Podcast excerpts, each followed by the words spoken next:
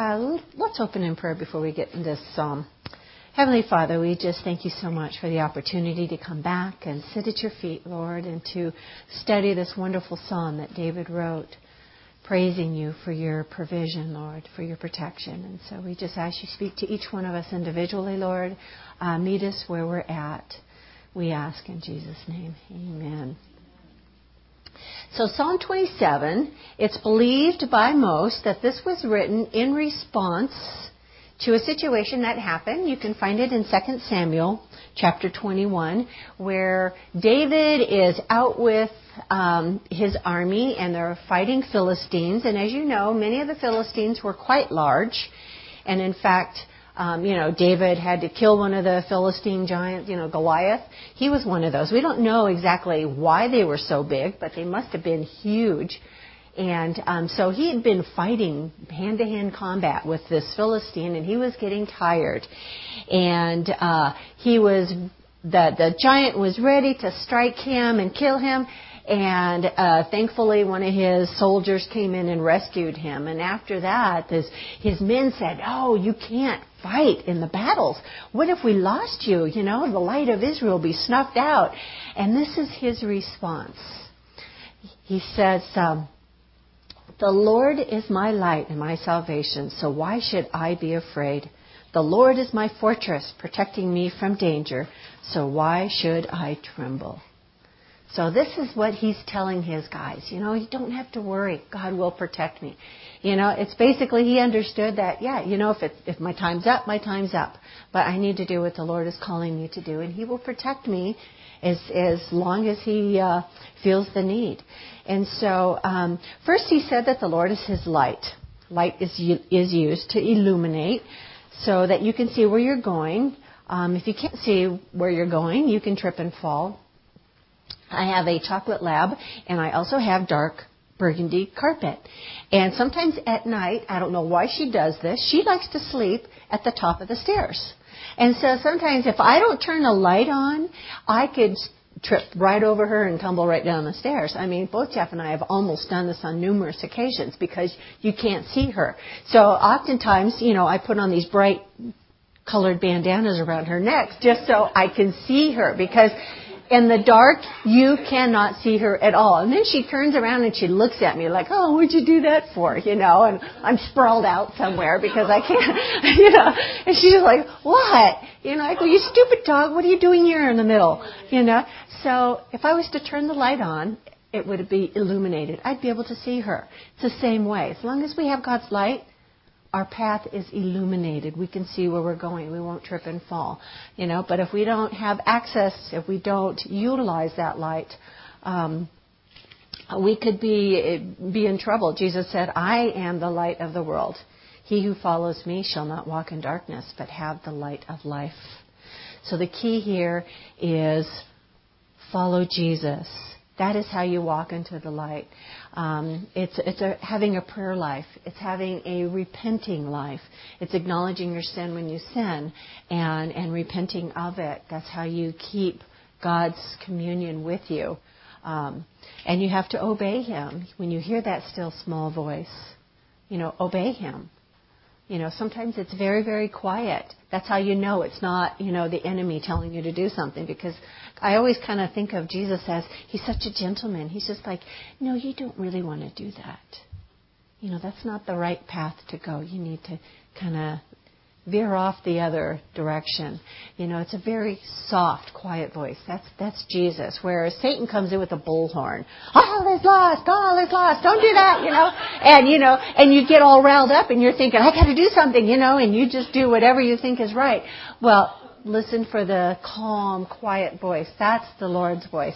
He will guide you. He is that light. Yeah. hey, I do that. So um, then David went on to say that the Lord is his fortress. It's probably where we got that, that phrase, hedge of protection. Oftentimes we do pray that. But, you know, I have to crack up because there was, a, what is that comedian's name? You gave me his, Tim Hawkins. He has this wonderful skit. He goes, why do we use hedge of protection? Do you think Satan's going to walk up and go, ah, greenery, I can't get past that, you know? yeah, yeah, he's got a chainsaw. So he's taught. So what? What David says, Jesus is my fortress. When you think of fortress, what is it?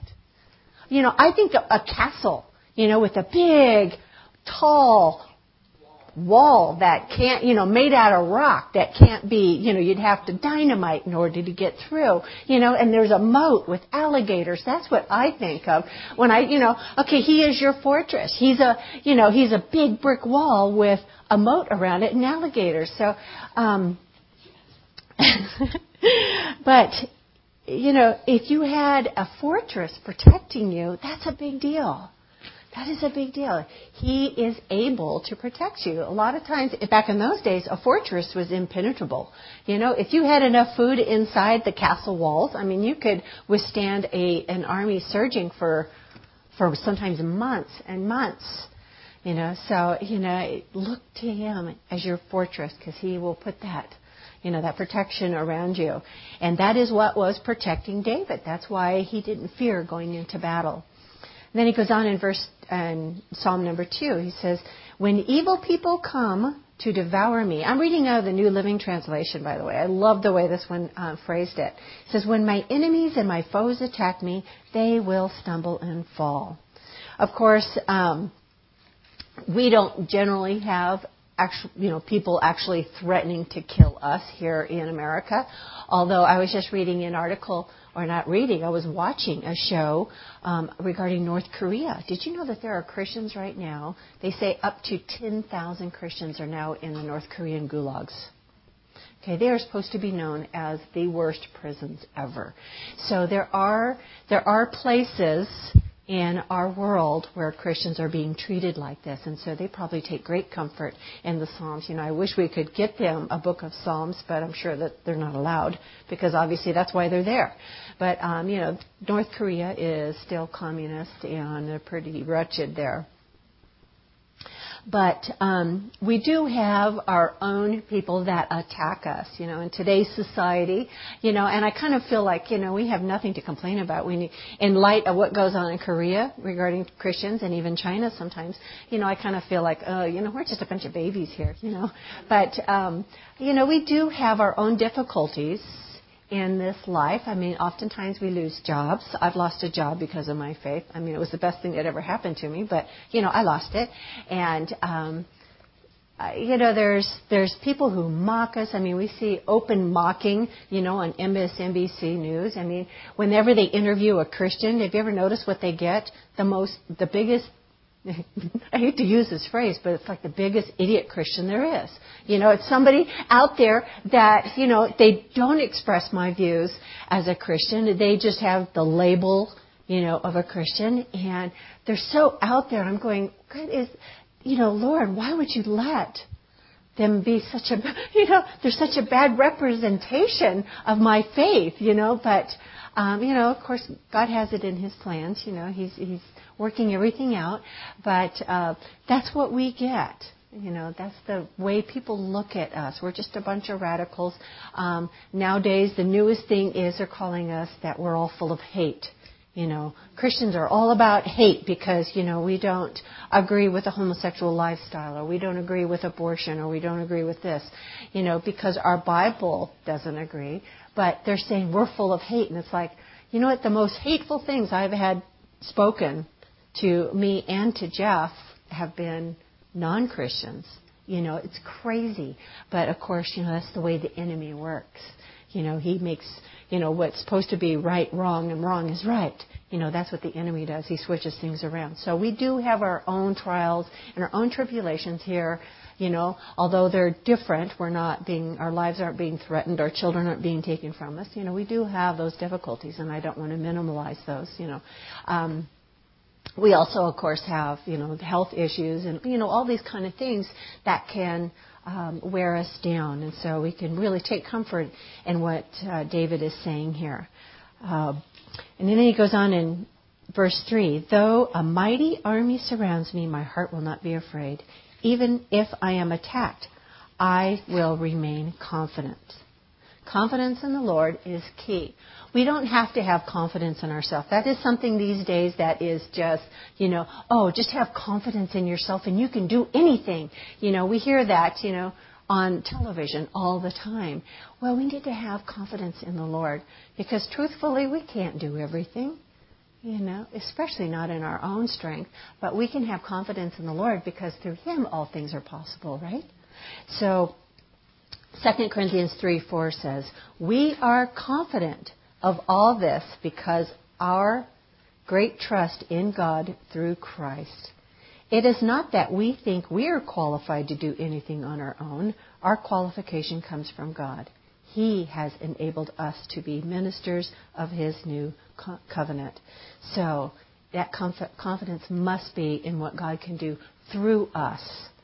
You know, I often hear Jeff says, you know, we weren't a real bargain when Jesus got us. You know, when God got us, we're not. We're not really good bargains.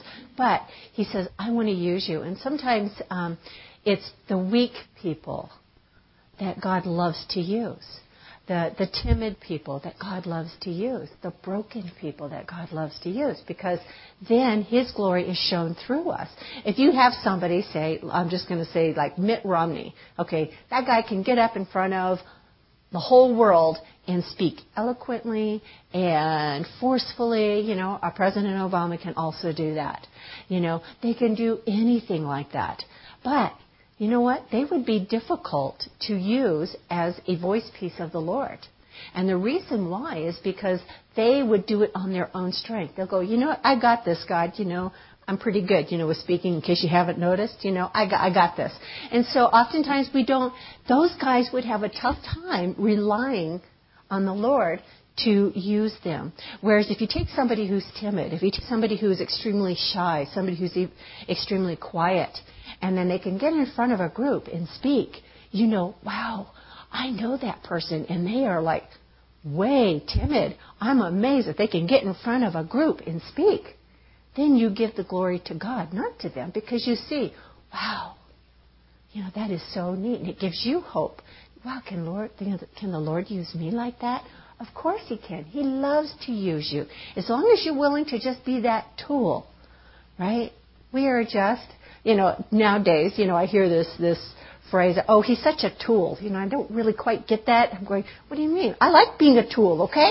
You know, I want to be a tool. Yeah, I want to be a sharp tool. And so, um, I think it's a derogatory term, you know, when they, when they say that, you know, but, um, we must have confidence in the Lord.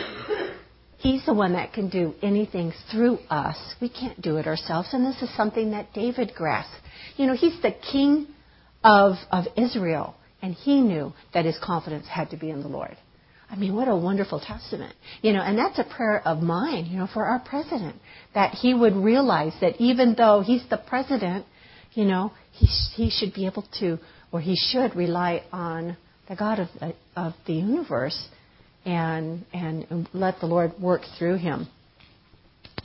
Uh, Hebrews 6 8 says, God has given both his promise and his oath. These two things are unchangeable because it is impossible for God to lie. Therefore, he who we who have fled to him for refuge can have great confidence as we hold to the hope that lies before us. This hope is a strong and trustworthy anchor for our souls. It leads us through the curtain into God's inner sanctuary. I love that. He is our anchor.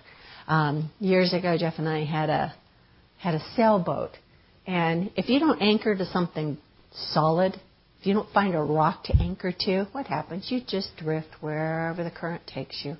We need to be anchored to the Lord. We need to be steadfast. We don't want to be drifting out there. So make sure you are anchored tight. Don't let go. Um, I know you probably were missing my story. Well, I wanted to slip it in here. So um, I think I told this story a couple of years ago, but it fits so perfect with this. You know, having confidence that God will never let go of you. And it was a story of a boy it was a hot summer day in Florida, and a little boy uh, decided to go for a swim in an old swimming hole behind his house. And he flew into the water, not realizing as he swam toward the middle of the lake, an alligator was swimming towards him. So scary. His father, working in the yard, saw what was happening, and in utter fear he ran towards the water, yelling to his son. The little boy became alarmed and made a U-turn to swim to his father. It was too late. From the dock, the father grabbed the little boy by his arms just as the alligator snatched his legs. That began an incredible tug of war between the two. The alligator was much stronger than the father, but the father would not let go. A farmer happened to drive by, heard the screams, raced from his truck, took aim, and shot the alligator. Remarkably, after weeks in the hospital, the little boy survived. His legs were extremely scarred by the vicious attack, and on his arms were deep scratches where his father's fingernails dug into the flesh in effort to hang on so tight. A newspaper reporter who interviewed the boy after the trauma asked if he would show him the scars. The little boy lifted his pant legs and then, with obvious pride, said, But look at my arms. He says, I have great scars on my arms too because my dad would not let go. Isn't that wonderful? That is what our Heavenly Father is. He will not let go. He hangs on so tight that even if he's having to wrestle alligators, he won't let go. And so that is his heart towards you. Just remember that. He will protect you. And then verse number four one thing I ask of the Lord, the thing I seek most, is to live in the house of the Lord all the days of my life, delighting in the Lord's perfections and meditating in his temple. For he will conceal me there when trouble comes. He will hide me in his sanctuary. He will place me out of reach on a high rock. So the secret to David and ours, our confidence is in the closeness of our relationship with the Lord. And that is so key. This doesn't mean that you have to be in, the, in church 24/7. I mean, we can't we can't do that. Um, but it does mean that our relationship with the Lord should be something that is a continuous basis. Um, it's I kind of liken it. Um, years ago, um, I had another chocolate lab, and Ruthie remembers Kona. And, you know, all my dogs' names and cats are have Hawaiian names, so you'll get used to it. Anyway, um, her name was Kona. Kona went with me everywhere. Everywhere. I would come to church, she was with me. Go to the bank, she was with me. Everywhere I went. You know, unless I was running down the hill or something like that. We took her on vacation, we took her backpacking, we took her everywhere. And when she got sick and died, it was like, I felt like, oh my goodness, where is she? You know, I can't, for probably months afterwards, I would always, you know, oh, where's Kona? Oh yeah, you know, and it's hard, you know, sorry Ruthie, but, but yeah, but you can relate. See, that's how your relationship with the Lord should be. That if He's not there, you're going, oh, where is He? Where's the Lord? And then it'll go, oh yeah, oh, I'm so sorry, Lord. I, I sinned and, and I, you know, sorry, but she's got boo now. She's got boo. But, um, but you see, it's the same thing. When our relationship with the Lord is broken, we should miss Him. Just like you miss that cherished pet that you used to having around you. And so, um, we need to, when we start missing His presence in our lives, it's not him who has wandered off. It's you who has wandered off. And so you go, okay, what have I done now? Lord, please reveal to me what I've done to break this fellowship, to break this bond. Um, I don't have confidence. I'm afraid. You know, the world is closing in on me. It's because you don't have, you know, you've kind of stepped outside of God's fortress, so to speak. You've gone outside the castle walls. So you need to get back into your castle where it's safe. And so you need to um, find out, okay, what has broken that bond of fellowship with my Heavenly Father? And it's always sin. It always is. It could be something little, it could be something big, but only you know that. It's between you and God. So remember that, our confidence, our trust. Um, but trusting in God will make those things work together. Um, even though we're going through really difficult times, um, our happy place. You've you ever heard that term? You know, oh, I need to find my happy place. You know, when you're going through difficult times, you go to your happy place, and your happy place could be like the beach or something like that. Well, you know, for the Christian, our happy place is in the presence of the Lord, isn't it? It's not the beach because you know that you know a tidal wave could come in and wipe you off. Okay, so it's like you know that can't be your happy place. Your happy place has to be. But what does that look like? What is that happy place? You know, when you when you're in it, what do you feel? Well, number one is trust. Trusting that God will make all things work together for good for those who love Him and are called according to His purpose, right? Trusting in Him. So when you're going through those storms, when you have enemies surrounding you, and you're going through difficult times, just remind yourself over and over and over, you know, that all things work together for good because I love Him and I'm called according to His purpose. And then, of course, pray prayer. You know, we're not supposed to be anxious for anything, but in everything, in supplication with thanksgiving, let your requests be made known to God. That's so important. Pray about it. Sometimes we just go off half cocked and do what we think we should be doing. We're just, you know, the whole all is lost, all is lost, you know, and and we're not praying about it. Isn't that funny? How that's the last thing oftentimes we do is pray. You know, oh, forgot to pray. You know, I was supposed to pray first. Um, and then that peace of God that surpasses all understanding will guard your heart and your mind. So remember that. That's your happy place. Trust, prayer, peace. Happy place.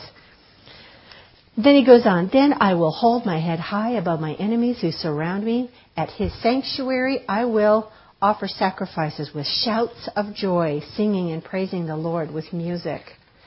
So David is not being proud in himself here in holding his head high, but acknowledging God's greatness. Kind of what I was saying before. It's that knowledge of knowing that God is working through you. You can give praise to God.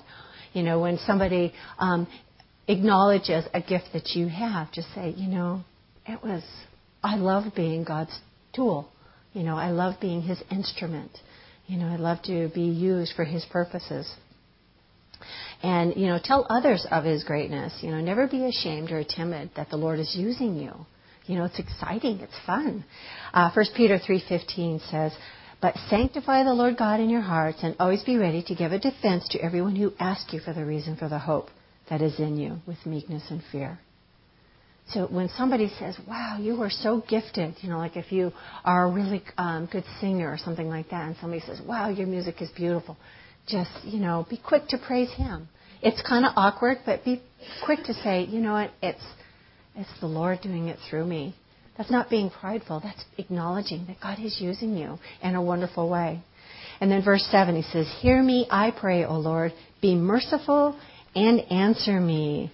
Um, the New King James Version says, Hear, O Lord, when I cry. Okay, that shows an earnest in his prayer. God wants you to be earnest in your prayers. Oftentimes, um, we see this on TV where somebody they're, they're reciting the Lord's prayer, and it's just repetition. You know, our Father who art in heaven, hallowed be thy name, the kingdom come, will be. No, no, no. Okay, I'm done. You know, and that's my prayer life. Okay, that's not what God wants, is it? He wants an earnest cry to Him. Even though this is a wonderful prayer, don't get me wrong but He wants something from your heart. He wants to hear that cry of your heart. Um, on Sunday, Jeff was talking about a prayer language, you know, that you don't even know what you're saying. You're just so distraught, you're just pouring your heart out to the Lord. And, you know, it could just be something in a sob or a moan. You guys know what I'm talking about here. When you just come to the end of yourself, that is where, you know, David's at. That was his prayer life.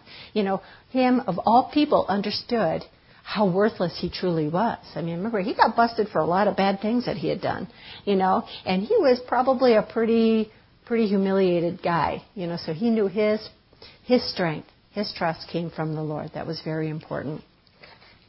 He says, My heart was, has heard you say, Come and talk with me. And my heart responds, Lord, I am coming. Again, I'm reading from the New Living Translation, but isn't that wonderful the way he says it? That is what truly God wants from us. He wants communion with us, nothing more. He wants to be, you know, like your BFF, you know. I don't text, but I'm here. That's what it says, best friends forever, you know. So he does. He wants to be that person you go to first in all situations. You know, I was uh, talking a couple of years ago that whenever I do, whenever I'm shopping, I have learned because I, you know I was like this big one for buyer's remorse. You know, I'd buy something and go, oh, I shouldn't have bought that. That's stupid, you know. And then you'd either take it back or you stick it in your closet, you know, and there it sits until you give it to the thrift store. You know, anybody else ever do that? So um, I have now learned that when I'm shopping, you know, I haven't gotten to the place where I, I pray about my groceries, but you know, maybe I should. You know, I could save money there too. But you know, when I'm shopping for items, you know, Lord, do I really need this? And there are times, you know, where He says, Yeah, He says, I want to bless you. You can buy that. There's no problem in buying that. You know, it's perfect. You know, so you know, and He's like that. He wants to have that relationship. You know, we think that he's just this guy in this big throne room sitting on, you know, and he, he never really is concerned about the little things in your life. Well, he is because he is your best friend, your best confidant. And so he, he is concerned about even the minute things. If you would talk to your best friend, you know, whether it's your husband or if you have a, a girlfriend, if you would talk to her, how much more should we be talking to our Heavenly Father? Because you know what? He will always give the perfect advice. You know, your best friend, she says, "Oh, you know what? Those jeans look great on you. You need to buy them." You know, where, right, right, you know. Whereas God might say, "You know what? You got a pair just like them at home." You know. Exactly. So, you know, and I also, uh, also, whenever I even cut my hair, you know, of course, you know, I've got Carmen, but, um, you know, I, when I first wanted to go to this new style, you know, with the, the short in the back and the long in the front, you know, it was completely different than what I was used to. And so, you know, it's like, Lord, will I be happy with this? You know, if I'm going to be happy with this, give me peace about it, and you know, and and use Carmen's scissors, you know, miraculously, and he does, you know, it's a real gift that Carmen has. And and he wants to be that for you. He wants to be that best friend, that confidant. He says, then David goes on and says, Do not turn your back on me. Do not reject your servant in anger. You have always been my helper. Don't leave me now. Don't abandon me, O God of my salvation. See, David here acknowledges that he deserves nothing from God. And, you know, when you have blown it as many times as David, it's got to wear on you. And when we are in the midst of a, a sin that we will not repent of, don't you feel like this? Oh, Lord, you know, I'm so sorry. Don't strike me with lightning. You know, you know, I I do feel that sometimes. You know, it's like, oh, I blew it again. Lord, why do I keep doing this? Please, you know, don't turn your back on me. I'm so sorry. You know, not that he ever would, but that's he's expressing his feelings here. That's what we need to understand. This is what David is feeling towards his God. He says, God, I deserve for you to turn your back on me. Excuse me. And so um, he's just acknowledging what a wretched man he is. And uh, he just says, God, you know, I'm so sorry. Please restore our relationship. And then he goes on in verse 10 Even if my father and mother abandon me, the Lord will hold me close. Of course, David's parents didn't abandon him, but he's talking about, you know what, people, mortal people, if we put our, our hope and our faith in a person here, a mortal person other than the Lord, we'll be nothing but disappointed because people don't live forever. You know, our parents will not live forever. You know, our husbands will not live forever. There will be a time when we will be left alone. That's why we have to look only to God. I mean, not that you, you know, you, you will still continue to love people down here, you know, on earth, and you will cherish them. But he says, God will hold me close. He will be my comfort, no matter what. Even if everybody else abandons me, God will be my comfort. He will, he will keep me close. And then he says, Teach me how to live, O God. Lead me along the right path, for my enemies are waiting for me. Teach me how to live. Don't you love that? I need to be taught how to live because, you know, I'm constantly blowing it. You know, he's always, God's trying to guide me, but he can, he's such a gentleman. He will never force you. He just gently guides you. You remember what I said before? It's that still, quiet voice. That's what he wants you to be tuned into, to listen to. And so David here is actually asking for wisdom, uh, what to do in diff- difficult situations. Um, in this case, he had people that were slandering him, uh, and he wants to be he wants to be right in his reaction. Uh, how many times when we are uh, lied about, if somebody gossips about you, What is your reaction? Oftentimes we're hurt. I mean, that's kind of, for me, that's the first, um, you know, I'm hurt or, you know, I'm mad or, you know, we have all these reactions, you know. We need to pray that the Lord gives us the right reaction. Um, for years, and I don't know how this ever, this rumor ever came up, came up, but there was a rumor around Running Springs that Jeff and I lived in Rim Ranch in this fancy house. And I'm going, what? what gave them that idea, you know? But it was the rumor, and I'm going, you know, that was to me that was kind of slanderous because we're supposed to live moderate in all things, you know. And I'm going, we live in a big house in Rim Ranch. No, I don't think so. And so um, our reaction, though, can't be lashing out at the people who started the rumor, can it? Because then you're kind of giving more proof that, you know, maybe you're not the godly person that, you know, everybody thought you were, you know. So we need to be careful when somebody says something bad about you. You know what? The truth always makes itself known, doesn't it? And if you let God be your protection, let Him be your fortress, no matter what people say, you know what? The truth makes itself known. And so if you react in the way where, well, did you hear about her? Nee nee nee nee nee, you know, what happens? People go, oh, okay, you know. But if you are a quiet and you're you react in a godly manner and you don't lash out like they, you know, and you don't act like they do, this is a, a a, a lesson we teach our children. You know, well, he said it first. You know, well, does that make it right? You know, we say that as kids, but oftentimes we do that as adults, don't we? You know, somebody says something bad about us, our response is to say something bad about them too. So David's going, Lord, let me have your wisdom. Guide me. Do not let me do this. When people say bad things about me, let me respond in a godly manner. In fact, we should pray for them. If somebody gossips about you, we should be praying for them you know, and not David's prayer where, you know, please break their teeth out of their mouth. You know, even though, you know, I've, I've had those thoughts, you know, but keep them to yourselves. God understand. Say, Lord, I want you to break his teeth out, but you know what? Um, I will, I will do whatever you feel and help me to put on the godly countenance that you would have me put on. So, just so that we don't misrepresent our Lord. Remember, we are ambassadors. We are representing our Lord in this life. And says in verse 12, Do not let me fall into their hands, for they accuse me of things I've never done. With every breath, they threaten me with violence. And so, again, he's talking about those false accusations. He's going, Lord, you know, they're talking about me. Look what they're saying. And I know for me, it's like, oh, you know, but what if people believe that? You know, then um, poor Brandon had a situation down at the Bible College where um, it, this still happens. You know, even in a Bible college, they had a couple of students um, that were thrown out because they were caught smoking pot. And one of these kids happened to be in Brandon's dorm. Now, mind you, there's 12 kids in this dorm.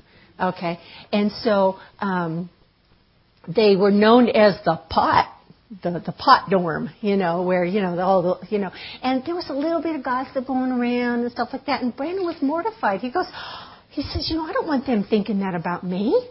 You know, he was even called into the dean's office, and you know, he just flat out says, Brandon, have you ever smoked pot? Or are you smoking pot? No. That's your answer before God? Yeah. Okay.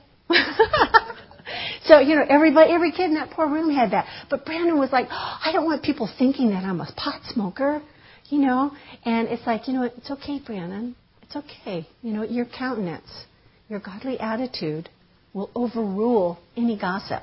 Yeah, it might filter around for a couple weeks, but you know what? Everybody's going to know. You know, let your countenance be godly so that they go, oh no, there's no way he's a pot smoker. You know, even though there's a little bit of whispering going on. So, you know, let God be your champion. You know, let Him protect you. Um, run back into that fortress if you need to. Well, we should always be in the fortress, but um, make sure you, you stay in there. You know. so it says, "Yet I am confident I will see the Lord's goodness while I am here in the land of the living."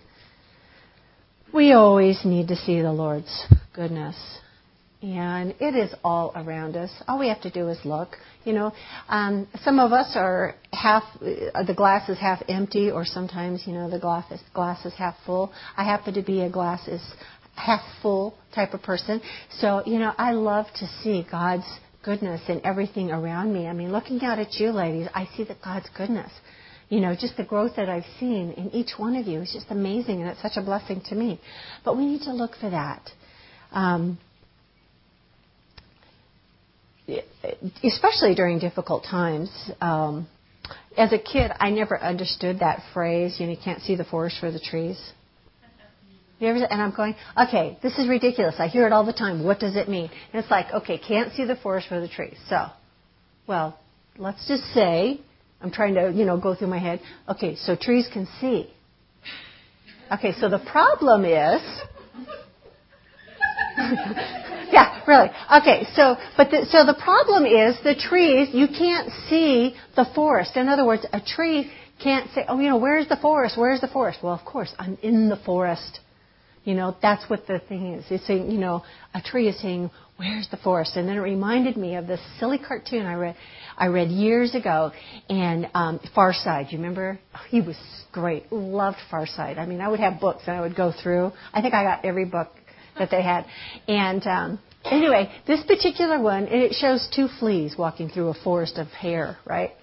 And and the one flea says to the other, you know sometimes I wonder if there truly is a dog. And so I'm going, wow, isn't that perfect? So you have do- two fleas walking through the forest of dog hair, and they're going, I wonder if there really is a dog. You know, and I'm going, isn't that just us? We are walking among God's creation going, I wonder if there really is a God. You know, we're going, really? You know, how dense can we be? But we are. And we always have those laps of, you know, oh, there's no God and all this is, you know, all is lost. You know, just throw your hands up in the air, all is lost. You know, but, um, you know, we just need to relax and go, okay, Lord, your goodness is everywhere. Everywhere I look, you know, the beauty of the trees, the sky, everything. He's there. It's His goodness. And then on verse 14 it says, Wait patiently for the Lord. I hate being patient. Be brave and courageous. Yes, wait patiently for the Lord. Patience. Are you kidding me? You know, um, what is that uh, phrase? Lord, give me patience now. You know, that's the way I am. Lord, I need patience now. But James 1 2 says, My brethren, count it all joy when you fall into various trials, knowing that the testing of your faith produces patience. But let patience have its perfect work, that you may be perfect and complete, lacking nothing. So, how do trials produce patience? When you don't, you don't sweat the small stuff. So, Jeff and I, we completely, I mean, at one time we had a lot of money and we lost absolutely everything. I mean, we went from millionaires to we had $20 in the bank and we were eating macaroni and cheese. Okay. So, when you've been to that place, when you've been to that place, it's like, okay, so somebody stole our truck, lost everything before, we can do it again. You know, we know that where we are today, God has restored everything. It was just, He was just trying to get our attention, saying, okay, you guys, you're way off. You know, I'm going to have to take everything away from you so that you have to start from ground one. Square one, excuse me, square one. And, uh, and then, then we were able to rebuild our lives in His way, in a godly way. So when you have been to that point where you have twenty dollars in the bank and you're eating macaroni and cheese, we had tortillas too. Um, you know, to you know, so when somebody steals the truck out of your driveway, you just kind of go, okay, you know what? I guess they needed a truck. You know, we know we've lost everything before. We could do it again if that's what God wants, because I know He restored. We still survived. We lived through it. So, you know what? It just gives you patience. Whatever, Lord, you want to do, we'll just wait and see. It's kind of exciting. What's going to happen? You know, little did we know that you know the next day it'd be found. You know, missing its stereo, but it you know it was still it was found and his Bible was still in there. That's really cool stuff. And so it's just being patient and allowing those trials work through and say, okay, whatever's going on. I can honestly say of all the bad things that have happened, you know, in my life, I would go through them again because I know the result. The result was I was, you know, in the center of God's will now, whereas before I was not. I was way off in left field. You know, I was outside the fortress and I was getting beat up by the army. You know, so um, it's important that we focus, you know, on uh, Him during those trials and knowing that yes, those things do work together for good because God loves me and He has a great plan for my life. You know, He's not He's not capricious and He's not just saying, you know, oh, I think I am kind of having a bad day. I'm going to make her life miserable. You know, no, he doesn't do that. You know, he he everything is being orchestrated perfectly. He can do that. He's that smart. It's hard for us to comprehend it because we're not very smart, but he is. He's got it all arranged. So, you know, remember, he's got all of us to deal with. Even if it was just the ladies in this room, it would be complicated. But he's got everybody in the world. And so, you know, we just have to be patient, saying, you know what, whatever he's doing, I'm okay with it because I know that he's got my best interest in, in mind. And so, keep your focus on him. Don't let the world beat you up. First Corinthians, uh, excuse me, Second Corinthians 1, 3 through 4 says, Blessed be the God and Father of our Lord Jesus Christ, the Father of mercies, and the God of all comfort, who comforts us in our tribulation, that we may be able to comfort those who are in any trouble with the comfort with which we ourselves are comforted by God. In other words, when we have gone through a trial and we have uh, come through it victoriously, what an encouragement to those that are going through it at the same time. You know, just saying, you know what, I have been there. I know what that's like.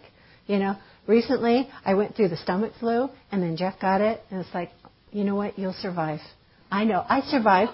There was a time when it says, Lord, just let me die. But, you know, you know, and then so, and then I, well, what happened is it just went through, you know, then Austin got it and it's like, you know what, Austin, been through it, you know, it was, that part was short lived, you know, and I was able to say, you will get through it, you won't die, uh, because I didn't die, you know, and then Jeff got it, it's like, you know what, you'll get through it, you won't die, I didn't die, you know, so,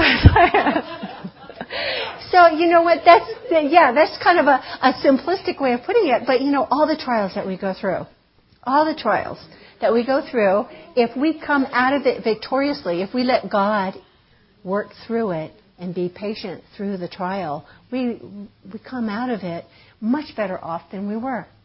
And then we're able to encourage those going through the trial. And so just always keep that in mind. What a glorious way to be used. And you'll find it's like, wow, that really, I'm really blessed that I was able to help them through that. It is a real blessing to do that, to know that you're being used of the Lord, you know, and having that confidence that He wants to use you. Oh, there's nothing better. It's a great blessing. Let's pray. Heavenly Father, um, you are so good to us and so wonderful. We are truly and forever grateful of your kindness and your comfort that you give to us, Lord. Lord, we just want to ask that we stay within that fortress that you have built around us, Lord, to stay in your center of your will so that we can have close communion with you, Lord. So no matter what storms come, whatever may besought us, Lord, that we'll know that you are working in the background for everything, Lord, to, to work out for good. And so we thank you, Lord. We praise you. We ask that as we break up in our groups, Lord, that we're able to discover even further truths, Lord, in this wonderful, wonderful psalm. And so we just give you this time, ask that you bless it. In Jesus' name, amen. Sorry, went a little bit over.